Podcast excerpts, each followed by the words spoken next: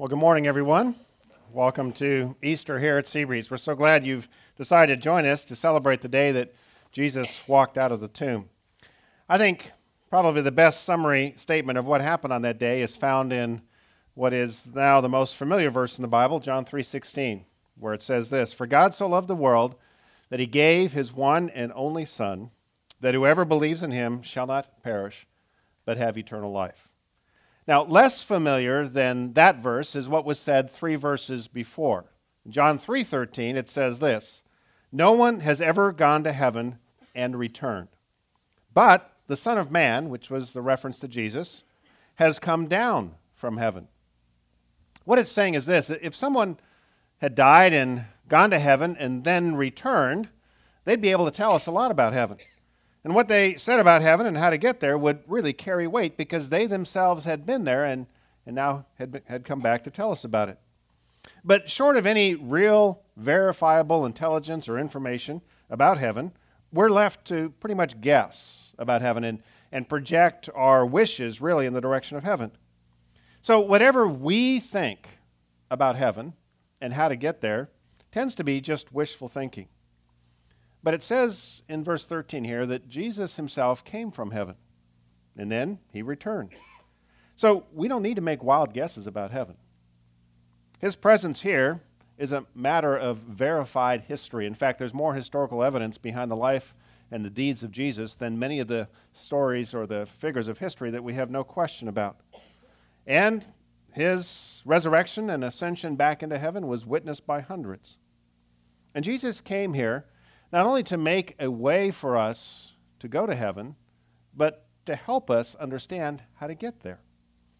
Now, we assume in modern culture now that most people just kind of naturally end up there. But according to Jesus, that's just wishful thinking.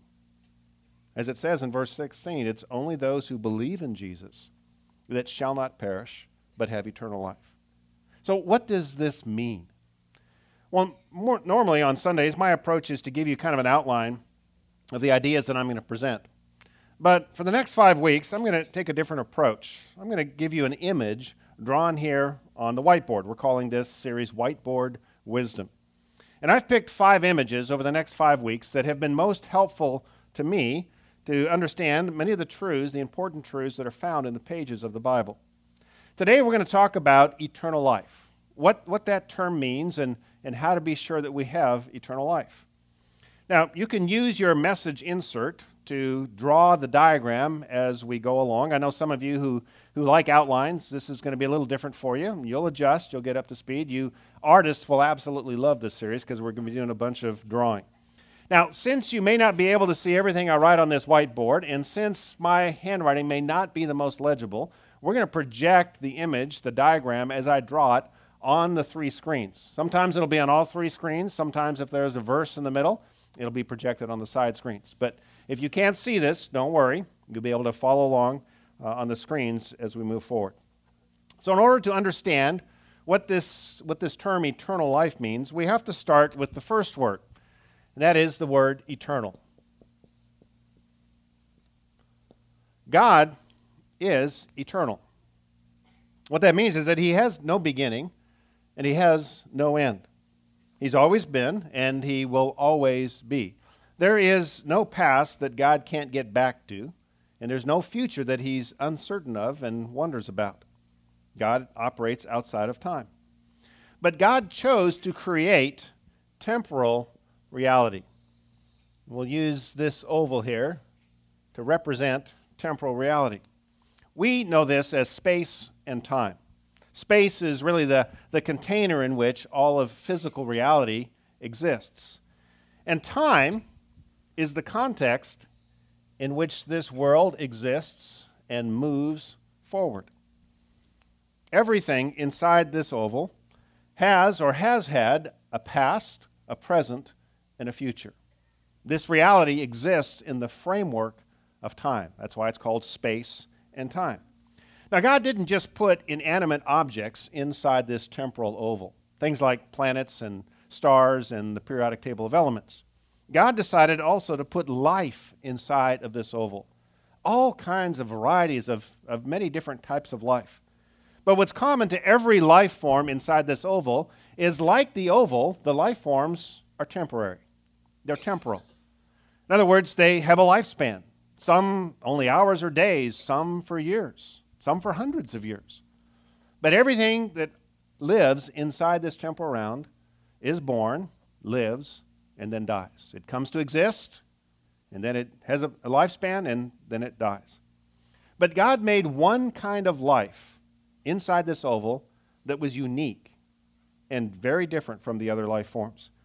He created humankind you and me. Here's my stick figure, so now you know the extent of my artistic ability. We are made in God's image. And what this means is that there are certain aspects about who we are that reflect who God is. Now, we're very different than God in many respects, but there are certain aspects in which we are very similar to God. For example, like God, we can create. Now, we can't create anything as amazing as God can and with His power, but we, unique in all of the forms of life inside this oval, we have the ability to create things that have never been created before, to imagine things that have never been imagined before and bring them into existence. This is unique for humankind.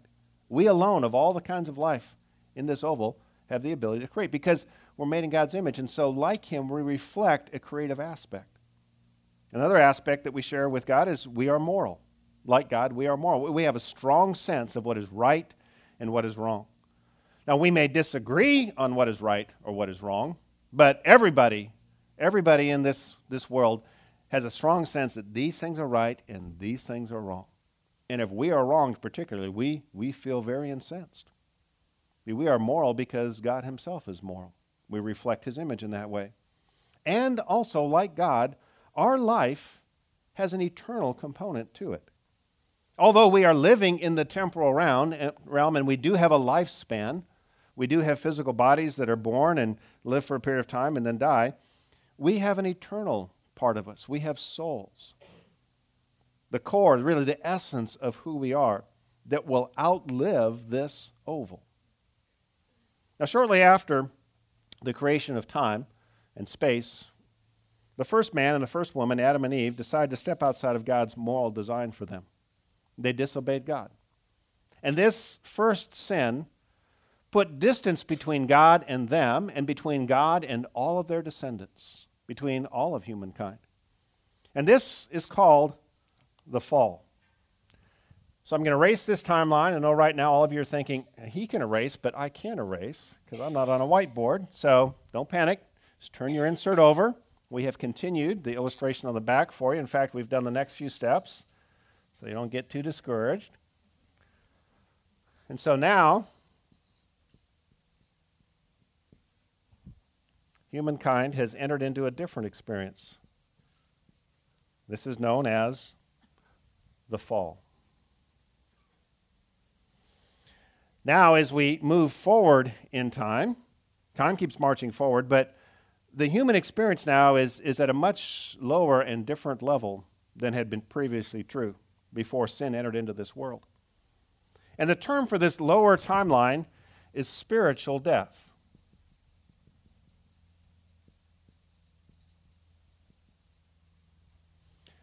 A spiritual death is different than physical death. Physical death marks the end of our physical life. But there is more to us, as I said, than, than just biology, than just our bodies, our physical life. We have souls. What that means is we also have spiritual life. But sin has, has caused a break between us and God. It's separated us in our relationship with God. And that has brought about a separation, a death in our relationship with God. And that has put our relationship with God now in the dark. So, as humankind moves forward in history, there, there's a, a darkness in their relationship with God. Now, God is still present, but we can't see him. And we're left to kind of feel our way forward in life, stumbling and bumping into and tripping over situations and circumstances that, well, God could have guided us around and the truth of His Word could have helped us avoid, but we're now in the dark. We're kind of left to as, as much as we can think and understand as we move through, and, and we're kind of feeling our way through life now in the dark. But God has not left us in this oval to fend for ourselves. Just because we've sinned, God didn't leave us all alone in this oval. He is still at work in this oval. And the reason is because this oval is not closed to Him. There are God holes in this oval.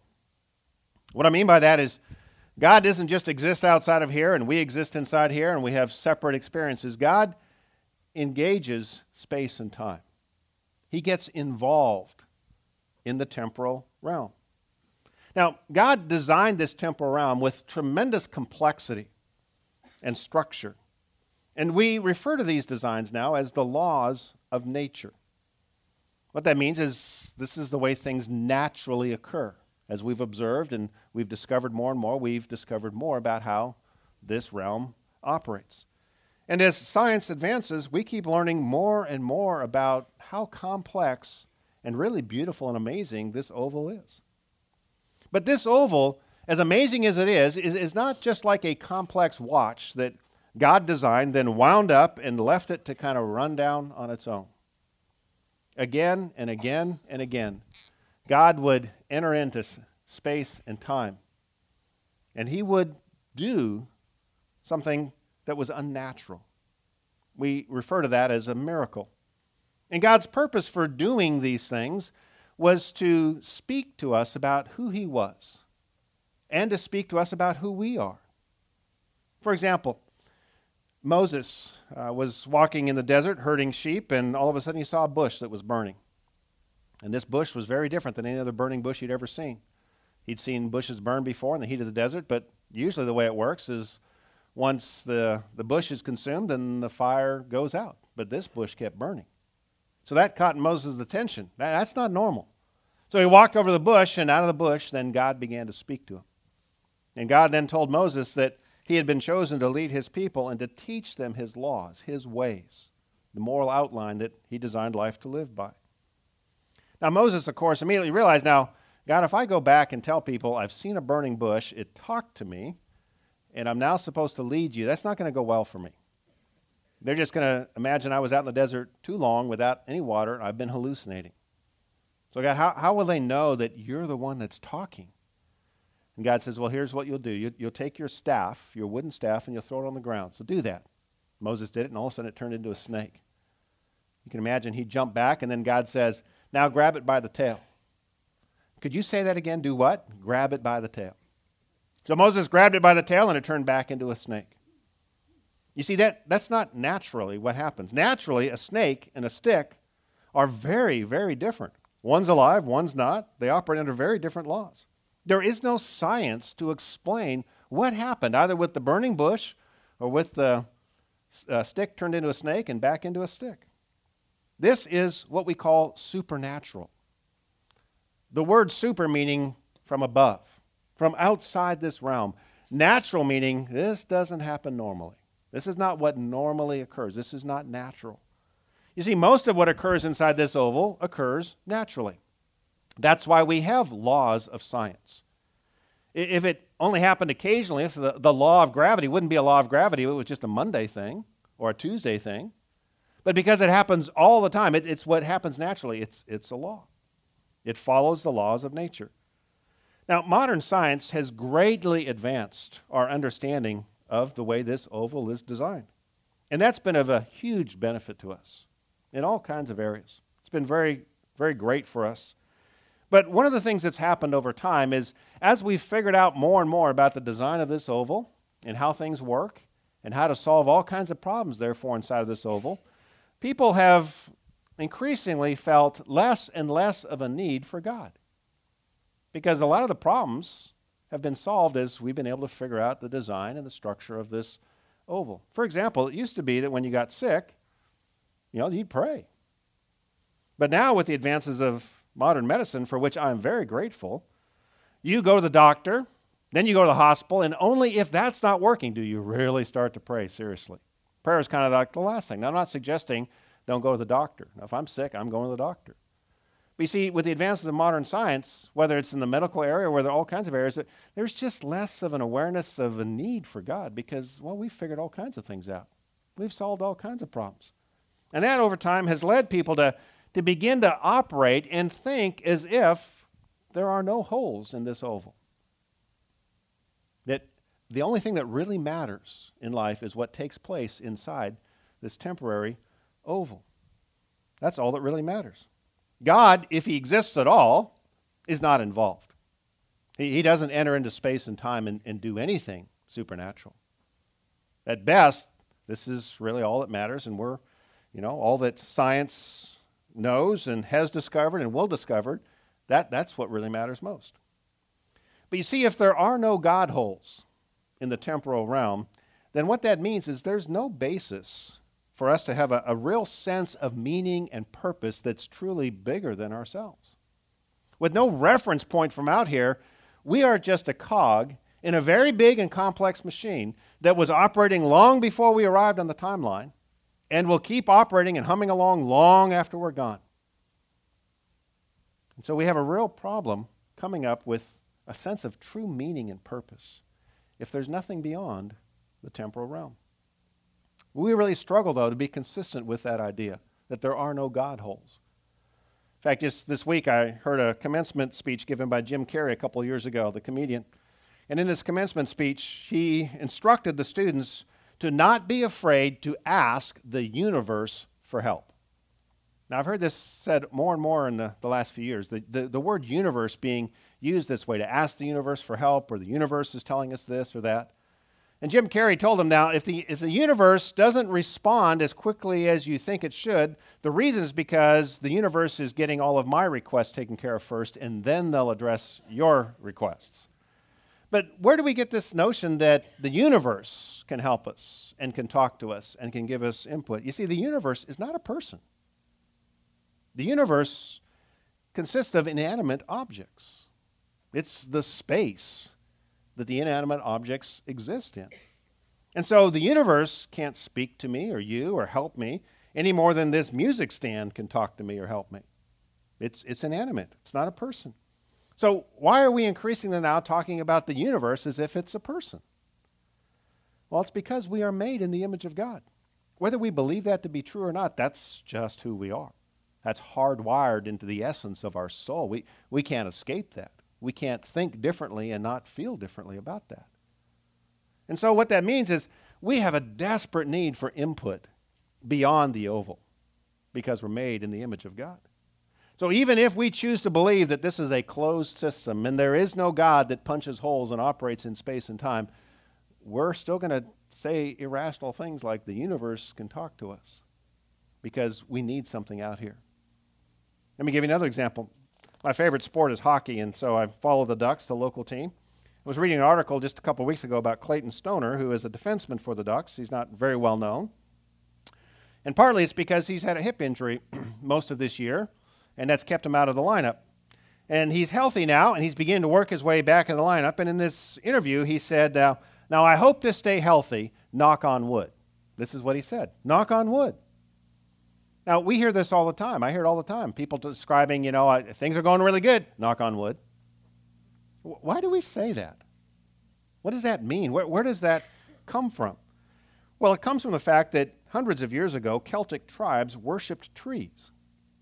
And they started this superstition. That's what it is, a superstition. That's very different than supernatural. To be superstitious means super, which is above, outside of the realm. But stitious means amazement. The idea is, I have no idea, but let's try this. You know, it's, it's, it makes no rational sense. You see, so if we don't have a rational understanding for, out, for something out here, we will come up with an irrational one.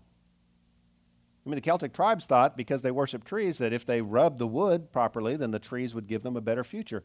So now, hundreds of years later, rational people of science are saying, Boy, I really hope the day goes good, knock on wood. Why, why do we do that? Again, we are made in the image of God, and we want something, even if it's a tree out here, to help us as we move forward in time. You see, even if we close off the oval, we just keep trying to punch God holes in the top of it.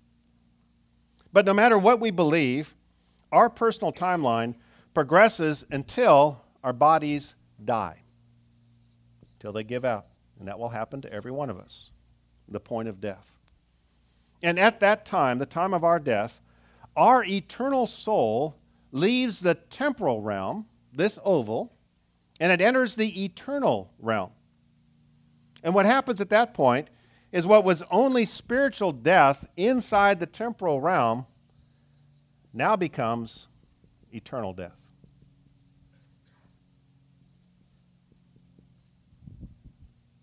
We now enter into eternal death. And the darkness and the separation from God that was true of us in this temporary realm now becomes permanent, irreversible. This is the timeline of human history. Everyone's on this timeline. We all are on this timeline. You see, while we were alive in the temporal realm, the, the spiritual darkness that we lived in was not a total and complete darkness. And that's because we were still living in the reflected light of God's creation. And we were still living within the presence of other people. And so the light of those relationships and the light of God's creation gave us enough light to move forward and create usually, you know, a lot of good times here in life. But once we enter into the eternal realm, outside of this temporal realm, there is absolutely no light out here other than God. What that means is if we enter into this eternal realm separated from God, that darkness that we experienced as dimness in this life becomes complete and total and utter blackness. What we'll experience then is only complete silence, utter blackness, and total isolation. If you've ever done one of those tours of a, of a cave and they've taken you deep into the cave and the tour guide has said, okay, we're going to turn the lights off, so everybody, you know, grab a railing. It's going to get very dark in here. And they turn the lights off, and, and you've experienced the blackness of that, where you, where you lift your hand up in front of your face and you, you can't see. You know it's there, but you can't see a thing. That's the idea of, of utter blackness. But you see, eternal death will be even worse than that because there'll be no one around you. You know, sometimes I hear people talk about hell as hanging out with their buddies. That's wishful thinking. You, you won't be in the company of anyone else. You'll be isolated. That's eternal death. Complete and total and utter silence and blackness and isolation. Not, not just for five minutes or a day, but forever. Now that's, that's a horror that is impossible for us to imagine. But that timeline doesn't have to be. Because God so loved the world, it says. What that means is you and me. That he was unwilling to let the consequences of this fall and our sin plunge us into eternal darkness and isolation from him for all of eternity. And so he opened up the biggest of all God holes between the eternal and the temporal realm, and he gave his one and only Son. His name is Jesus. And Jesus entered from the eternal and was born onto the timeline into space and time. And he was called the Son of God because just like a son, a human son, shares in the nature of his father and is fully human, Jesus shares in the same nature as God the Father and is fully God. You see, God is, is not just one person and one being like us. We, we are, you know, we have one person and one body. You know, I, I'm Bevan and I have one body. If I start introducing myself with another name, we have a problem. It's called schizophrenia and maybe other things. And that, that's abnormal. There, there's something wrong in my thinking. Because for us, it's one person, one, one being. But God is different from us. He's, he's different from any other being, which you would expect God to be. He is three persons Father, Son, and Holy Spirit, and yet one being, one God. Well, this is not something we could have ever imagined. The only way we know this is that God has told us this about himself. And he's told us this about himself in the pages of the Bible. You see, the Bible isn't just people inventing ideas about God inside the oval. What happened in the Bible is over the course of 1600 years, God would punch holes in the oval of space and time. And he would do the supernatural. Over and over again. And he would do this not just to frighten us or to put on kind of a supernatural show, but to give evidence that he was the one that was saying these words. You see, the Bible comes with all kinds of supernatural evidence that this is God speaking from outside the oval. This is not people making stuff up all by themselves inside the oval. That's what's unique about the Bible. It comes with supernatural evidence, evidence that this is the voice from outside the oval talking to us inside the oval. So the Father planned this amazing and costly rescue to rescue us from this timeline of eternal death. And the Son, Jesus Christ, is the one who carried out this plan. He's the one that paid the price for this plan by dying for us on the cross. You see, what happened on that cross is Jesus had taken on a human body, and he died a death that he did not deserve to give us a life that we don't deserve, a future that we don't deserve. You see, since he was God in flesh, his death was, was more than just a physical death. It was that. It was an excruciatingly painful physical death, but it was far more than just a physical death. It was an eternal death because he's God in flesh. And that's why, if you remember that moment on the cross when Jesus cried out, My God, my God, why have you forsaken me? What was happening at that point is Jesus was experiencing eternal death, complete and total separation and isola- isolation from his Father. And it, it just shocked him to the core. He tasted eternal separation in hell for all of us. He paid that price. He died in our place, and then he rose from the grave. Forty days later, ascended back into heaven. That's the event that we are gathering to celebrate today, his resurrection. Because that event proved that Jesus was not just another good man dying an unjust death. History is full of that. But this was, in fact, a unique death.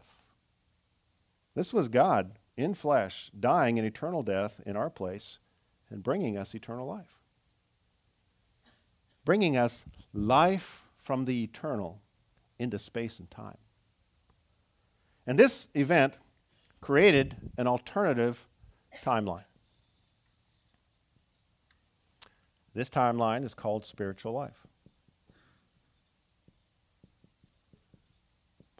And it moves us out of the dark in our relationship with God and into the light in space and time. So now instead of moving forward in spiritual darkness and spiritual death, we can move forward in spiritual life. We, we can move out of the dark in our relationship with God and we can step into the light. So rather than just kind of feel our way forward and do our best thinking as we move forward, God now is able to actually guide us forward in time. And then, when we die, when we die, and our eternal soul leaves the temporal realm and enters the eternal realm, what began as spiritual life in this realm now becomes eternal life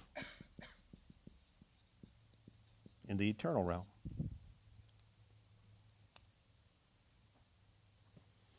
And the dim light that guided us in this realm, but was blocked by the temporary realm, is no longer blocked. We, we can now, in the eternal life realm, we, we can now stand in the full and total light of God's presence. And that will be experience, again, that is hard for us to imagine. We will experience a joy that is completely untouched by any pain and any tears and anything that anyone does to us. We will experience a relationship with God and with others that's untainted by sin. That, that's hard to imagine. In other words, we will experience life as God intended it to be eternal life. Now, the big question, of course, then is how do we get off this death timeline and onto the life timeline? The common idea is we, we just elevate our game. We elevate our moral game to try to climb to a higher level or jump to a higher level. If you're late in life and you don't have a lot of time left, you just try to jump. But you see, we, we can't, the gravity of our sin is too great. We, we keep sinning, and it keeps putting us back down on the spiritual death timeline. What it says in John 3:16 is it's it's only those who believe in him that shall not perish but have eternal life. Believing in Jesus is how we attach our life to his life and therefore our future to his future. But what, is, what does that mean exactly to believe in Jesus? You, know, you hear that phrase knocked around, and people have all kinds of interesting ideas about what it means. What, what does it mean? What did Jesus thought it mean? Does it mean just to believe that, that he exists? You know, sometimes people, you know, say, well, I believe in Jesus. I believe he died on the cross. I believe he rose from the dead. And it's, it's kind of more of a, I believe the facts. Well, when someone says, for example, they believe in me, they're not just saying, Bevan, I know you exist. I recognize your presence. Now, when someone says, Bevan, I believe in you, what they're really saying is that they have confidence in me and in what I can do. And usually, what it means is that it involves them entrusting some part of their future to me. They're, they're, they're banking on me. They believe in me, so they've, they've, they've made some decisions that they really now are counting on me. I mean, this is really what happens in marriage. Two people believe in each other enough to tie their futures to each other. Well, that's a risky thing to do. But people do it over and over and over again because they really believe in this person. So to believe in Jesus is to be confident enough in who he claimed to be and in what he said that he would do that you actually attach your future to him. Now, not just your eternal future, but your temporal future, your, your now, your todays, and your tomorrows. So, who did Jesus claim to be, and what did he claim to be able to do that we need to put our confidence in? Well, on the night of his birth, the angels told us who Jesus is and what he would do. You see, the angels announced his birth because the, there needed to be evidence that this is not just another birth. You know, we, we've, we've, we've all been born. I don't think angels announced any one of our births. Because we were born inside the temporal, but you see, this was life from the eternal born into the temporal. So angels had to announce this. And here's what they said in Luke 2, verse 11 Behold, this is what he said to the shepherds Behold, a Savior has been born. He is Christ the Lord. Savior and Lord. Those two terms are repeated over and over again in the pages of the New Testament. Jesus claims to be both our Savior and our Lord. What does that mean practically? Well, Savior means Jesus is the one that came to rescue us from the consequences of our sin, to lift us out of our spiritual death, to pay the price of our sin that, that is like gravity that just keeps us anchored to this bottom timeline. And when we are at, when we ask him to save us, to forgive us, we are moved from death to life when we ask him to be our Savior. Not just the Savior, but the one who can save us, who can elevate our future. And that decision forever changes the path that we are on, both in this life and in the one to come. And that decision is always connected to this other decision, which is Lord. To Jesus, for Jesus to be your Lord means He's your authority. We don't use the word Lord that much, so probably the best word to describe it is boss, the one who's in charge. See, Jesus came not only to free us from sin and to die a death in our place, but to, to show us and teach us how to live life now in the light of God's truth. So to make him our Lord is to submit to him and to stop doing life our own way. And not, not just in theory. This is very a very practical decision. What it literally means is I come to this decision point in my life, and I want to go this way, and my culture says it's okay to go this way, but Jesus or what God's word says is no, you go this way. But I really want to go this way. If Jesus is Lord, I don't go this way, I go this way. I mean, it's very practical. You know, like Jesus said, Why do you call me Lord, Lord, and don't do what I say? Do you not understand what the word means? To be Lord means I, I actually, my, my life pattern is to move in this direction, not in this direction. Now, we all struggle, but when we sin, boy, we confess it and we we get back on track. He is our Lord. So, having been saved, we now move forward in time with Jesus as our Lord. So, vertically, we are lifted from death to life. Horizontally, we are guided from now to eternity. Savior and Lord. The eternal life is a two dimensional decision. You can't have one dimension without the other. Now, this dimension, the Savior dimension, that's invisible. You can't see that part of the transaction take place. I can't look at you, you can't look at me and say, saved, right? Now, that, that's a decision we, we, we make in our own heart of hearts. That's invisible. But if we have made this decision, it always, in the, in the vertical, it always shows up in the horizontal. It always shows up in a changed life. Not a perfect life, but a significantly different changed life. And if this doesn't show up, then there's a real question about whether this ever happened. See, this is the visible, this is the invisible. Now, what this means is we don't have to wonder and guess about what, what's after this life or about heaven and, and how to get there. We have the words of Jesus, the one who came from heaven and then returned, the one who died and rose again.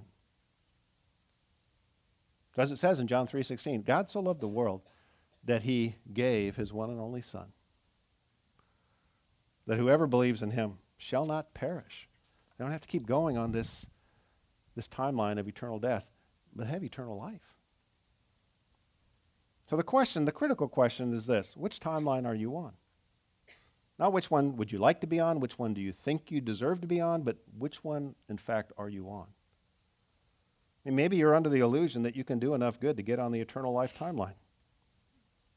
Maybe you just think you, have jumped high enough, you've climbed high enough that, you know, kind of heaven is owed you. But no one can jump that high. Only the risen Christ has the power to lift a life that high. And there, there's absolutely no time to waste on this decision if you're struggling with it. I mean, th- this life is temporary. We, we never know when, when death occurs and when we leave this temporal realm. But what we do know is this once this realm is over for us, the window of opportunity is closed. And the path that we leave on will be the path that we stay on for all of, all of, all of eternity. So this is not a decision to kind of back burner and come to at some point. So I'm going to I'm going to close today by praying a prayer of commitment and belief in Jesus. And I'm going to do this because if you want to move from this timeline to this timeline, I invite you to join with me and allow these words to be your words. Now, this is only going to happen if or work if this is true of your heart. And if you've already made this decision, then allow this prayer to remind you of what Jesus has done for you and the path that you are now walking on that you do not deserve to be walking on. But Jesus has paid for this path. So let's pray together. Join me. Father, on this Easter, we come to you and we admit that it wasn't just Adam and Eve that fell into sin. We have joined them in this great fall. In fact, as recently as this week, maybe even this morning, we have ratified the decision that they made with our own sin. And we have, we have turned our backs on you at key points of decision. And we have walked in the darkness of our own best thoughts and what we want, our own ways. So we are on the path to eternal death. But you loved us in this world so much that you sent your Son, Jesus Christ, to, to pay the price of our sin and to make a way for us to walk with you both now and then for all of eternity. And so we, we believe in you, Jesus, and who you are and what you have done. And we declare today, Jesus, that you are our Savior, the one who has forgiven our sin. We, we confess our sin to you, and we ask that you would save us. You would lift our life out of the, out of the darkness and into the light. And we decide to submit to you, Jesus, as our Lord, and to set aside whatever we want and whatever we think is best for what you want and what you say is best. And we choose to follow you and your words in the Bible. And we thank you for the gift of eternal life that will change us both now and then for all of eternity. And we pray this in your name, Jesus. Amen.